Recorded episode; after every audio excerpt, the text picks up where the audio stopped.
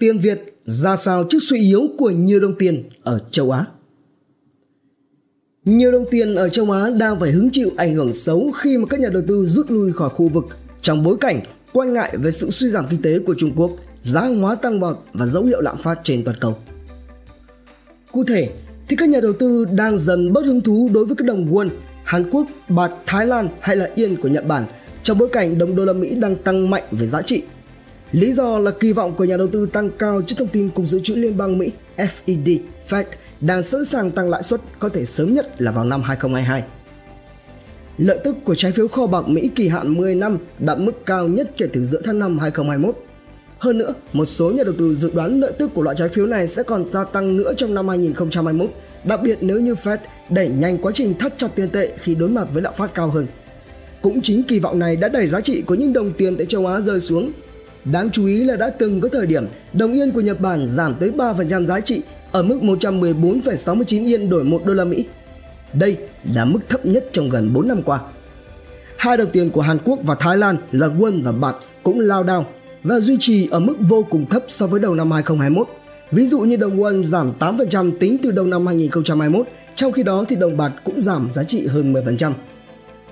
Ông Kang Cheung, giám đốc chiến lược ngoại hối châu Á tại ngân hàng Mizuho ở Hồng Kông, Trung Quốc cho hay, nguyên nhân chính dẫn đến tình trạng này là bởi việc tăng lãi suất sớm hơn dự kiến của nước Mỹ giữa tình hình áp lực lạm phát toàn cầu tăng cao.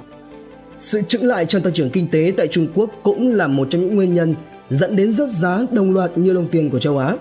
Tăng trưởng GDP quý 3 2021 của Trung Quốc giảm xuống chỉ ở mức 4,9% trong bối cảnh thị trường bất động sản ảm đạm và việc cắt điện ở các trung tâm công nghiệp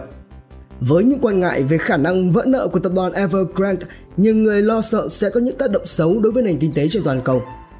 Và tiếp theo, Quỹ tiền tệ quốc tế IMF liên tục cắt giảm dự báo kinh tế trên toàn cầu trong năm 2021. Thêm vào đó nữa là nỗi sợ lạm phát được coi là một rủi ro có thể làm chậm quá trình phục hồi kinh tế sau đại dịch. Động thái của một số quốc gia Điều này đã hối thúc một số quốc gia bắt đầu can thiệp bằng cách bình thường hóa chính sách tiền tệ để kiểm soát áp lực lạm phát. Trong một bước đi không ngờ, Ngân hàng Trung ương Singapore đã thắt chặt chính sách tiền tệ lần đầu tiên trong vòng 3 năm trở lại. Một số quốc gia trong khu vực, ví dụ như Hàn Quốc và New Zealand cũng đã thực hiện chính sách tương tự. Chỉ số giá tiêu dùng leo thang tại nhiều quốc gia khi hoạt động kinh tế bước vào đà quay trở lại. Trong khi các nhà hoạch định chính sách cố gắng đưa ra những tín hiệu tích cực với các nhà đầu tư, thì việc giá than, giá khí đốt tự nhiên và giá của dầu thô tăng mạnh đã càng làm cho tình hình trở nên tồi tệ. Tuy nhiên thì ảnh hưởng của việc giá năng lượng tăng tại các quốc gia cũng khác nhau. Khi mà các nhà xuất khẩu lòng nhiên liệu gặp phải khó khăn thì các nhà nhập khẩu có thể sẽ phải chịu đựng mức giá cao hơn do túi tiền của người tiêu dùng bị thắt chặt và áp lực lạm phát gia tăng. Trước các tác động này, các nền kinh tế nhập khẩu năng lượng như là Hàn Quốc và Thổ Nhĩ Kỳ đã chứng kiến việc đồng tiền của họ phải giảm giá trị. Đồng won giảm xuống mức thấp nhất trong hơn một năm khiến cho ngân hàng trung ương Hàn Quốc cần phải cân nhắc vào việc can thiệp hay là tại Thổ Nhĩ Kỳ, đồng lira của họ giảm giá trị so với đồng đô la Mỹ khoảng 10%, chạm vào mức thấp nhất. Đồng lira bị đè nặng áp lực hơn nữa khi mà Tổng thống Recep Tayyip Erdogan siết chặt kiểm soát hoạt động của Ngân hàng Trung ương nước này. Vào ngày 21 tháng 10 2021, Ngân hàng Trung ương Thổ Nhĩ Kỳ đã cắt giảm lãi suất với mức giảm 200 điểm cơ bản nhiều hơn so với dự báo của thị trường, ngay cả khi lạm phát vẫn ở mức cao. Đồng rupee của Ấn Độ cũng đã có những dấu hiệu phục hồi Tuy nhiên thì ông David Rees, chuyên gia kinh tế tại Straus đưa ra nhận định cho dù là Ấn Độ bước vào giai đoạn giá năng lượng tăng tương đối ổn định, song thông tin về dự trữ than đá cạn kiệt có thể sẽ khiến cho quốc gia này cần phải nhập khẩu, gây thâm hụt tài khoản vãng lai và áp lực lên đồng rupee. Tiền Việt, điểm sáng của khu vực Trong cái cuộc hạ giá đồng loạt của nhiều đồng tiền tại châu Á ấy, thì tiền Việt lại có xu hướng ổn định trong suốt nhiều tháng. Theo dữ liệu của Ngân hàng Phát triển châu Á ADB, chỉ số tiền tệ Currency Index của Việt Nam kể từ đợt dịch thứ tư bùng phát vẫn liên tục ổn định và thậm chí là tăng trong vài tháng trở lại. Tại một số quốc gia như Lào hay Thái Lan, chỉ số tiền tệ lao dốc không phanh trong suốt nhiều tháng. Còn một số quốc gia khác trong khu vực Đông Nam Á như là Myanmar hay Indonesia thì chỉ số tiền tệ thậm chí còn biến động lên xuống rất lớn.